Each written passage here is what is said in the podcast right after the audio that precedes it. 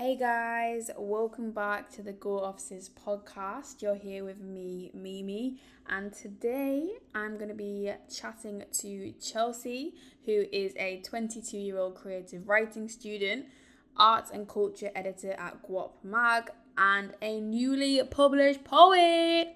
Can I get a what? What? So, me and Chelsea had a lovely chat about poetry and her process of getting published and then just some kind of general lockdown feels, all that jazz. Um, it's all in there. Um, so yeah, enjoy. Make sure to check out the full write up that I did on gooffsis.co.uk and also sign up to the mailing list to stay up to date on everything Go Off Sis. Enjoy!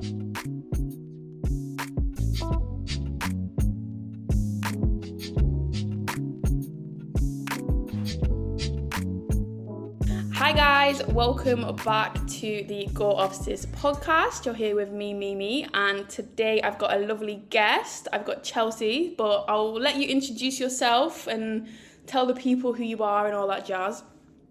All right, well, I'm Chelsea. I'm a writer. I think I just do everything around the realms of creative writing. So I study creative writing, and I've also just recently um, published a poetry book.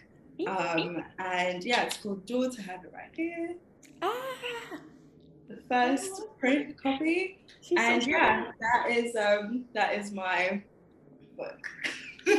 That's so amazing. That must that must be so mad to hold that in your hands and be like, I've created. It's like almost like a child. It's like a baby. I carry it everywhere. I've had it for a week. I've been carrying it everywhere. Like I, I won't. It's just, and I keep looking at it, like touching it, and like flipping through the page. And okay, so you know, this is these are my words, and that is my name on the cover, and this is now going to be sold for other people, and they're going to have it in their home. I don't. I don't know. Maybe I'm being dramatic, but No, that's that's such a big deal. Such a big deal. Um, yeah. and I think that's kind of what where I want to kick it off with is like tell us about about the book about daughter like what is it fill the people in because I know it's poetry like yeah So um, yeah, Daughter is my first collection of poetry that I'm publishing, and it basically I've been writing it since I was 16. So you know, I think a lot of poets probably start as teenagers, just overwhelmed by the angst and the mental health. Life. so, so, that's when I started writing it, and um, I think I found it. I mean, I always loved writing before, but this was a very specific way of communicating very difficult emotions or complicated um, opinions about certain things. So whether it be family, myself, or, or even something unrelated to me, maybe regarding my opinion on romantic relationships or my opinion on, um, you know, sexuality and all these things, I kind of just found it as my way of understanding myself as I was transitioning from girl to womanhood.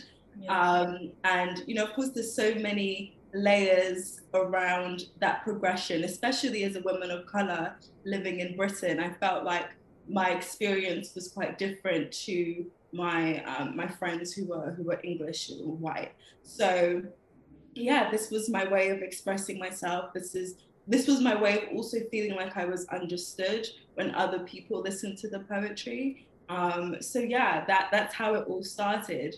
And uh, you know, I, I didn't think I would. I always wished it, but I never thought I'd be in a position of now being published and kind of confidently saying I am a full-time writer. I'm a poet. This is my thing. You know, whatever. Like, so yeah, we're now finally in this position, and it feels like a really kind of great start to whatever's gonna happen next and the journey. Because I'm not finished yet. I'm only 22. 22, yeah. That's that's such like a big flex as well. Like I'm a writer, I'm a published poet. Here's my Yeah. Like The best part is that my mum can also, my mum is flexing because before I was like, oh, you know, it's cute, it's a hobby, you know, she's she's good at poetry, you know, but uh, we were, all, I think, for a while actually, I wanted to be a lawyer. ooh, So that was always the kind of I went to university for like a month. But then I was like, no, I don't want to do this. I can't, I don't want to, I need to be out in this world. I can't be in uni anymore. But yeah, I was going down the route of studying law, being a lawyer. I did, ton, I did tons of like public speaking and mock trials in secondary school. But poetry was just always consistent. Um, even after I left college and started working, started working in fashion and doing all these things, poetry was my grounding sort of thing that I did. Anytime I was upset, anytime I was happy, anytime I was just distraught and didn't know what was going to happen next, poetry was consistent. So I'm really kind of, I'm very grateful to kind of be in a position where I can make something that has actually grounded me from such a young age to now be my, and hopefully be the way that I make a living. Um, and I really, really hope to kind of connect with people through it and um, meet as many people as possible. I miss people, you know.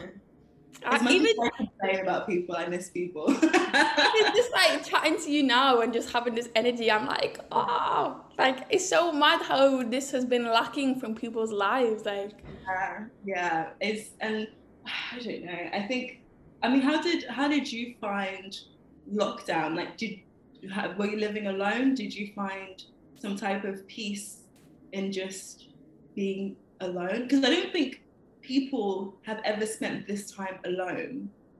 No, Just I, I proper feel that. Like, I wasn't living alone at first, and then I moved home for a little bit, so I was around my mum a lot, which was like, and I hadn't because I've been living away from home for so long, being with my mum for just me and her all the time. Like I hadn't spent that much time with her. I was like, like I love you, mum, but I'm going upstairs. no, I think after you get to a certain age and you're used to living by yourself, going back to your mother's house and almost like abiding by her rules is like, and it's not, it doesn't have to be like strict rules or anything. Yeah, it's just the way they do it. The way, yeah, the the like the way that the house is taken care of, the way that things are happening, the timeline of when people are waking up, when people are cleaning, when people are doing this. And when you've like come to a stage where maybe you're, you're especially as a woman, where like you know what you like, you know how you like to do your stuff. Coming back to your mum's house, yeah, that's um. It's a humbling. it's very humbling. It's like, okay, I'm not as I'm not as grown as I thought I was. Um, yeah, yeah. But um, but no, I think now that I live on my own, like it's definitely, yeah, being on your own and like like I'll still obviously interact with people, but I don't know, it just makes you value things a lot differently. Yeah, yeah.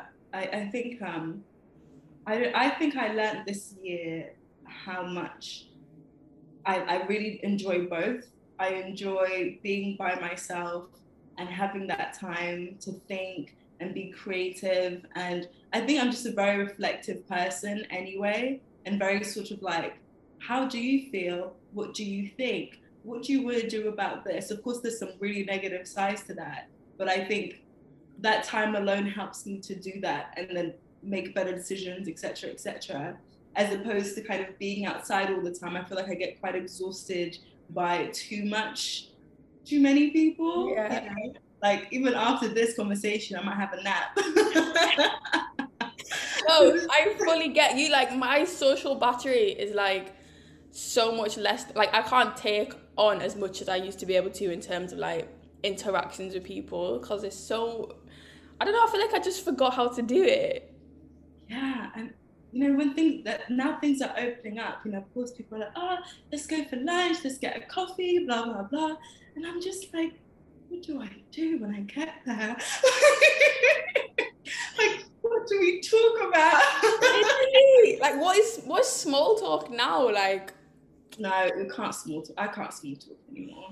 I can't. I'm just like, so, how are you feeling? like, like, you know. I love that though. Straight in there. No, because then what's the point? What really is the point? If we don't have time to waste anymore. Exactly. You know, we've. I mean, I mean, quote unquote, we we lost a year of connecting with each other. So why now are we going to come back and be like, oh, did you um watch the news? How's the weather?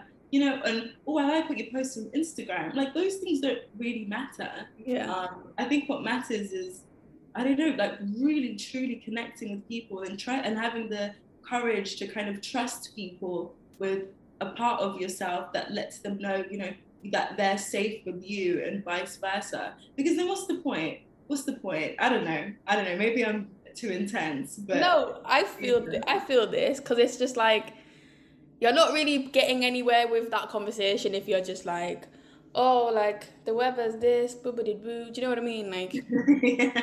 I get you. I get you. Exactly. You're making sense to me. Um, but another question I've got for you about like um, the poetry book and all that is kind of like, is this something that you had like? You know how we have goals like, okay, I want to do this. This is what I want. Is it that kind of thing, or was it actually something that just kind of happened? Like, how did it all yeah. come together? Definitely something I always wanted to do. Um, I, but I just didn't know if it would happen. You know, um, I was actually, you know, in the process of self-publishing when I when my when my publisher got into contact with me, um, Carnelian Heart Publishing. So I'd spent so I'd done the visual poetry films back in 2019 as a way to kind of push the the poetry. And after that, I then had a break in 2020. Actually, everybody had a break. Had a break in 2020, and um, this year I was like, okay, I've been contacting publishers. No one seems really interested, but I don't think the work is bad. Is it because people just don't get it? Is it because it's not trendy? Is it because they feel like they've already ticked the ticked the box? I have no idea, but I know that this is a piece of work that is good enough to be um, read and shared. So I was in the process of um, yeah self-publishing. You know, I'd organized my monies. I'd done this. I did you know, and then I got the email from Carnelian Heart letting um, letting me know of their interest. So it, it that that part happened kind of out of the blue, and of course I was really really excited about it. But yeah, I always knew this is something that I wanted to do. Um, I really, really did want to want to become uh, an author that you know people actually read. because, oh, you, know, you, you know, are you an author if your books are still, you know, in the in the case? Like you need to share it. You need to share it, or else it's you know carry it around everywhere. exactly. You need to share the the work, or else um, you know what's the what's the point? You know how and how do any of us grow? Mm-hmm. So yeah, that that was that was definitely a goal. And how was like the whole process of going through a publisher? Like, was that because I well, you have you've probably never experienced that before. So yeah. like, what was well, that like? Carnelian Heart Publishing is actually um, a black female-owned boutique publisher. Oh wow! So it's not um, it's not a, a I'm not experiencing, I guess, the traditional yeah. publishing experience, you know, because, you know, super big, super corporate, of course, you know, loads, lots of money involved, lots of opinions, lots of people um, and opinions. And obviously, I'm not, I, I don't exactly know the experience of other um, authors who've gone through, you know, bigger publishing houses. But yeah, Carnelian is a boutique publisher and um, they're based in Wales. And yeah, African owned, female owned and you know there's only a few people in the team and what i found with that experience was that first of all they understood what i was writing about. You know as um, young african women themselves they were able to read it and be like i get it. I feel heard. I feel seen. And there are so many other women like us and even not like us who will benefit from this piece of work. So i think they they they came to me with already an understanding of the message, which I think was amazing because I then didn't have to explain myself to, you know, maybe what other um, authors go go through with bigger publishing houses and stuff. So yeah, that was I think it's a very unique experience, and I'm super grateful, and I'm really excited to like for us to grow together um, and see, you know, how it goes. They're always they're always looking for new writers. They're always looking for new poets, especially. So yeah, no, I'm I'm excited to see where it goes. that's so sick. I didn't realize that they were um, black owned. So that's like, like you said, like you don't have to explain yourself to them yeah. because yeah. they yeah. get it, and yeah. I think that's what would have maybe made it quite exhausting is if you had to like explain your work like that. So that's yeah i mean i when i kind of announced that i i'd now been published um or commissioned i don't know what the right word is um my one of my colleagues who's also a poet was like oh you know these editors be careful because these oh. editors and i was like hmm okay i'll you know i'll take that on board but of course my editor is a black African British woman, and you know she's also a poet herself. So when she was reading, she was reading exact like like my perfect quote unquote customer. You know, so so her editing notes, she she she didn't want to change the spirit of the poetry. She didn't want to change the meaning of it. I mean, she just was like grammar, grammar, grammar, grammar, grammar. yeah. um, and line breaks and all these sorts of things. Um, but yeah, I mean, apart from that, I, I was really grateful for her to be like, you know what, I get it, and I'm not the I'm not the only person in this world that will. And yeah, let's let's push it to all the women, girls, you know, everyone um, who identifies with the story. Oh, that's so yeah, that's really I think it just kind of puts a nice ribbon on the whole thing that it's like you've had this positive experience throughout. Um so, so positive, yeah. I mean, I don't know, you never know what's gonna happen in the future in terms of, you know, of course we want to kind of expand the book to sell globally, um, you know, especially Africa, especially America. So you know, you never know what's going to happen in terms of you know opinions coming along and being like, oh, you know, maybe we should make it more commercial.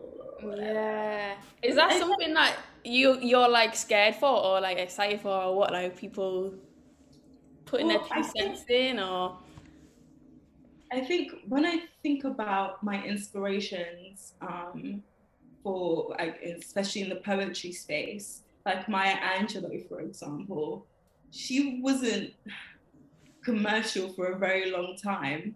I mean, her poem "Family" um, that's in the like a really popular um, advert for Apple. That poem is so um, spiritual and so deep and so meaningful. But but you see it on you know Apple, and and you and you know the that you make the connection and the connection is made and you feel seen and you feel um I mean that poem is an incredibly beautiful poem if you guys haven't checked it out. But it was in an it was an Apple commercial a few years ago. And so I think that you don't have to I mean it's Maya Angelou, but you don't have to dumb down your art for then to become a commercial sellable mm-hmm. artist or palatable artist because by if you've now, especially as a poet, what's a palatable poet? What are you doing? Are you writing poetry if you're palatable? Nah, nah. You know, They're two words that don't that they can't go together. I don't know. I, I I mean, of course, maybe I think there are some that who've been able to do it really, really well, um, who've been able to reach commercial success while still being um, true to themselves. But yeah, I do think I do think it's a challenge, and I think it's also a challenge not to fall into it, you know, mm. fall into other people's opinions and, you know, um, and I'm sure a lot of poets are very sensitive people, so it might be quite easy to do so and you know want to please everybody and etc. I don't know. I'm just talking about me. maybe maybe the other poets agree, maybe not. That's funny. Um, one thing as well that I want to I want to chat about is like visuals, like you mentioned before, like you released some in 2019. Um, but what like really got my attention on Instagram is when you posted with the outside Buckingham Palace with yeah. the what a Union Jack flag. Yep. And I was like, oh my god, like Yeah. yeah, that was just I was just like, what is this? This is so cool. What the hell? So like, I guess yeah, tell, people might not have seen it as well. So Yeah. Explain that, I So, guess. yeah, that poetry visual, or yeah, poetry visual is called My Father and My Country. And the poem basically speaks of my complicated relationship with my father and my country. Um, I was born in London, Camden Town, and I've lived here all my life. Um, and so, of course, you know, I'm very I don't know why I'm even hesitating to say this, but it adds on to the complication. I am very proud of being British, right? However, I don't feel like there are many times that I don't feel like this country has my interests. like I don't know if this country, I don't think this country cares um, of you know, you know for people who look like me. I think maybe this country only cares when it suits them. Um, and so when um, I was thinking about what to do, what kind of visual to do for my father and my country, I thought, why don't I just carry a, a huge flag? Because I've never seen a black woman holding like the British flag, like ever. Never seen it. Never seen it. I googled it. Black woman, British flag. Maybe maybe you guys will be better Googlers than I am, but I didn't see it. So we got the biggest flag that we could find on eBay, really, really heavy. It was um, it was uh, gosh, oh I can't remember. It was huge. I mean, you can see from visual, and it's incredibly heavy. And so I'm carrying around this really heavy flag, which could be quote unquote a burden onto me, and I'm dragging it around. You know, Buckingham Palace, Green Park. I'm going to um, Savile Row. I'm going to Brixton. I'm going to all these places that are recognizable. And some places I'm accepted, and some places I'm really not.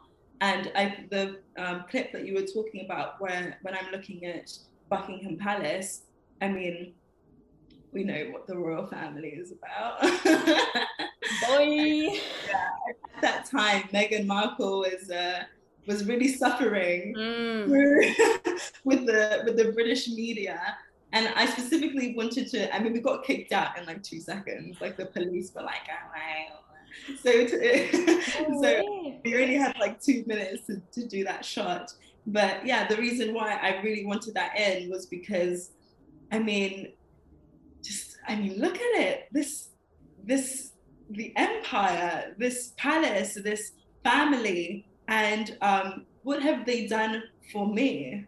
Mm. Um, and we all know what the answer is, you know. And so nothing, absolutely nothing. And I and I, I was just I was very conflicted, very conflicted. And that's what I wanted to represent in the in the poem. It's still how I feel now. That's why I love having conversations because it helps me understand more and maybe helps other people question um, how they feel about it. You know, because I was born here. I mean, I'm originally from Zimbabwe, but I don't have a huge connection with you know the heritage or the culture of Mhm. Zimbabwe. So really, I'm very quite rooted in in London and Britain. So it's complicated, you know. I, I really still don't know how to feel. Oh, I I fully get that. Like, and I think you've summed it up perfectly. And I guess like it's so hard to feel like not like you belong, but like you're that people are doing things for you, like you said, and that the country is like I guess behind you when like a lot of there's a lot of examples that show that it isn't. yeah. Um, were you scared as well? Because like I feel like I would be so scared that somebody would be like, that flag is should be held up. high." Like, do you know what I mean? You know what's so funny? We actually researched it and we didn't find because I thought it was against the law because it's against the law in America Oh, to um, for the American flag to be dirty or yeah. So if you're if you have the British if you have the American flag, um, you know you can't if, and you're hanging it. It has to be it has to be clean. It has to, I think it has to be you know held high. Like it can't just be slumped somewhere or something. I don't know if it's a, like Yeah, I think it's against the law, if I remember correctly. I, I could imagine that being the case. But in the UK, I researched it and I couldn't find anything. So we just did it. We woke up at 3 a.m. We started at, oh, yeah, we started at Oxford um, Circus. And yeah, we, and then we were filming until I think about 8 p.m. Oh my gosh. Yeah, it was a really long day walking everywhere. And of course, the reason we started early was because I didn't want the smoke if there was going to be smoke. Yeah. So a lot of the places we go is just empty. You know, Oxford Circus, people were, were coming back home from the clubs. They didn't care. Um, you know, Buckingham Palace, it was completely, the sun was just coming up when we got there. So the police that were there were still probably waking up. So they didn't notice us for about five minutes. And that's how we managed to get our shot so yeah, it was, it was a really long day. Shout out to Harry Lindley, who was um, the cinematographer and director for it. But yeah, it was just like four of us in the cold in April, and yeah, we we just got it done. And yeah, it was I was I mean, I actually re-uploaded the visuals on YouTube and someone commented, ill, like what's this? or like ill, what the fuck? Something. I don't know what, what? he said. Someone commented. Which oh. I just and I mean I looked, I just laughed. I was like, oh well. Whatever. Whatever. What can you do? uh, it's one of them. You're never gonna please everyone, are you? But, oh, like, never, never. And especially I, I, doing something like that, like absolutely. And I just, I, I'm, I'm proud of the, I'm proud of the piece. It was my first attempt um, of kind of creating something myself because I've, I've always always wanted to um, represent poetry in a visual way and you know at that time we were, we were all strapped for cash but we weren't strapped of ideas and we kind of just used each other and you know the network and the friends and relationships I had and we just got it done so yeah I think definitely if you're looking to get started just kind of look around. no, around. that's so true. I think like even like I've definitely felt that. Like you'd be surprised how many people are willing to just kind of contribute to the idea and exactly. like like obviously I'm so here for pay your creatives and everything, but like yeah. not everyone can do that. Like I can't do that. Like you said at the time, you chat for cash. So like I think it's so important when like the the creativity kind of surpasses the need for like money or whatever like exactly exactly. Especially when you're first starting out. Um yeah when you're first starting out i think the the currency that you have is especially as a creative is your ideas and the kind of value exchange of working with other people. So at the end of the day everyone on set is going to benefit because they've been a part of creating yeah. that content. Um, and so if you can do that, then, you know, especially when you're first starting out, that's amazing. Um, of course, with the goal maybe to you know, start raising money, start looking for investors and all that type of stuff. But yeah, I think at the beginning, and I'm still very much at my beginnings as well, it's very much coming out of my own pocket and just seeing what I can do with the people I have. And I'm also very lucky to kind of surrounding myself with creative people who are really, really motivated. So yeah. Nice.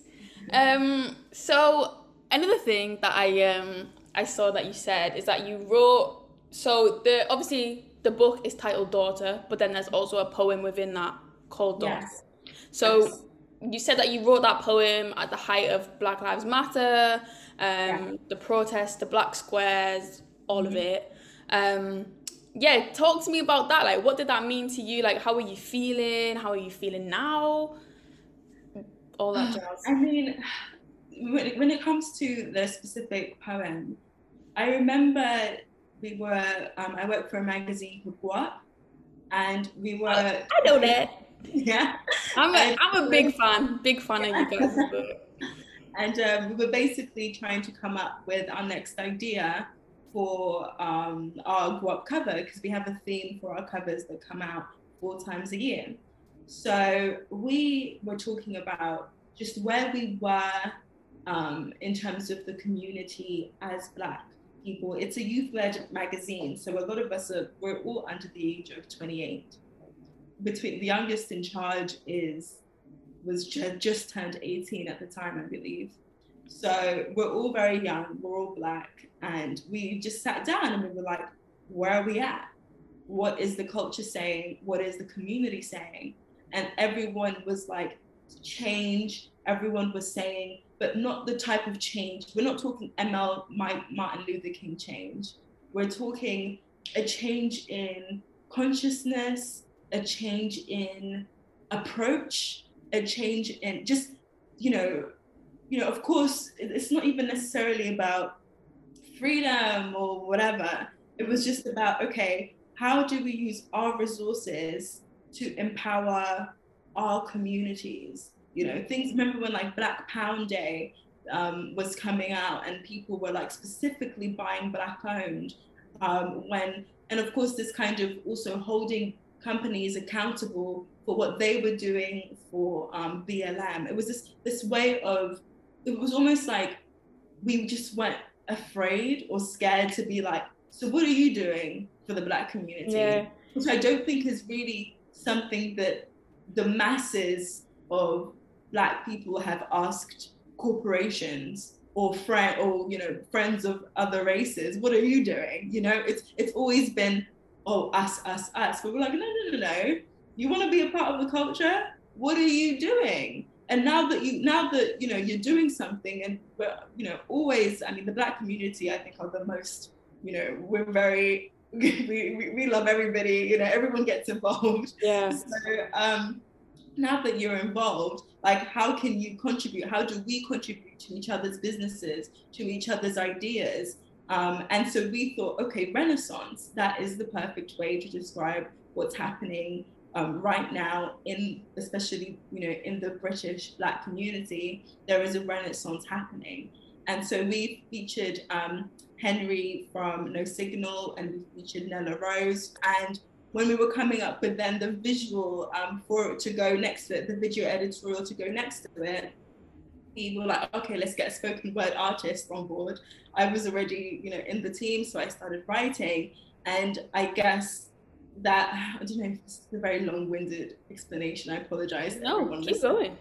But um, yeah, that was that's when I started writing, and all I just kept thinking was, you know, what, like, what are we, what what happens now? Like, what is, what's the feeling? I was really trying to invoke what I was feeling in that moment, which was, it's not necessarily about change or protests and all these things.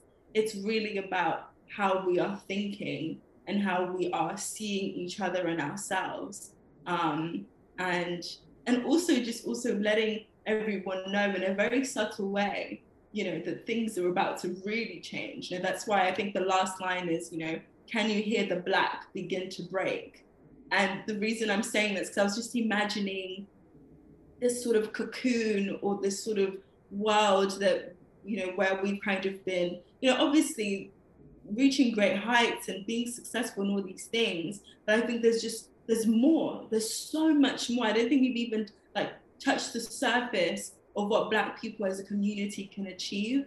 And so can you hear the black begin to break? Is that moment we can see that that light and that ceiling is just about to i mean if it hasn't already it's about to crash. And that was, I guess, my imagery. And yeah, so that's, I don't know.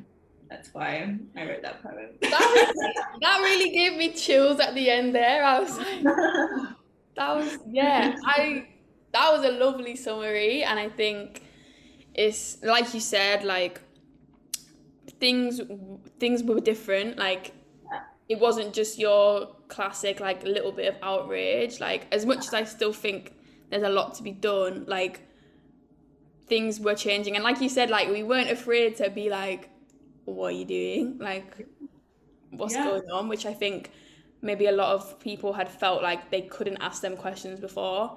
Um so yeah that was that was lovely. And I, I don't know it just made me feel something inside then so. Oh good. Thank you. That. Um i feel like that's yeah, that's what I, all I've got to ask you. But I, I don't know. I'm enjoying talking to you. Have you got anything else you want to say? Um, I mean, I I'm just very open to conversation. So I I love the fact that I, and I hope that this book inspires a lot of um, conversations, whether it's amongst you know your own mothers, mothers and daughters, whether it's about you know your friends, your community, um, your family, your relationships, or just conversations with yourself. I really hope that it, it inspires a lot of talk. Yeah. Um, and yeah, it's um it's available for pre-order today, sixth yeah. of sixth of June is pre-order day. So yeah, you can find it on Amazon. Um, and yeah, Chelsea Mtada, daughter, you will find it. It's eight pounds ninety nine for a paperback. Um, and yeah, this is this is my um this is my baby. My as it as it should be. Yeah. So we'll we'll see. We'll see what happens. We'll see if it starts to walk. um, I'm getting behind it. I'm getting my copy. Thank you. Thank you so just much. to see stuff like this. Um, but yeah, I guess I just want to say, yeah, congratulations to you because it's a really big deal. Um, very big deal, in fact. Yeah. Um, and just I'm still pinching myself. I'm not quite.